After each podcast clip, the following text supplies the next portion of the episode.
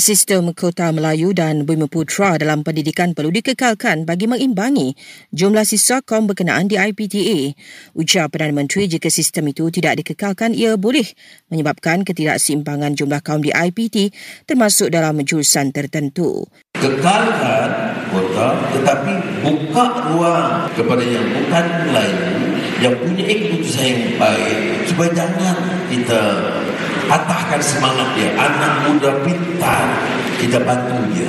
Sementara itu, Kementerian Komunikasi dan Digital berusaha meningkatkan sambungan internet di kampus universiti di seluruh negara.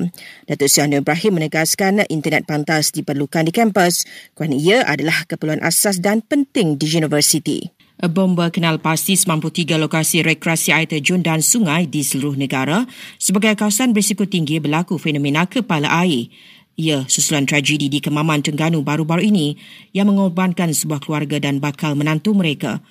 Antara langkah yang diambil bagi mengurangkan risiko kematian akibat lemas di kawasan terbabit ialah melalui pelbagai program kesedaran keselamatan dan kewujudan pegawai bomba bantuan.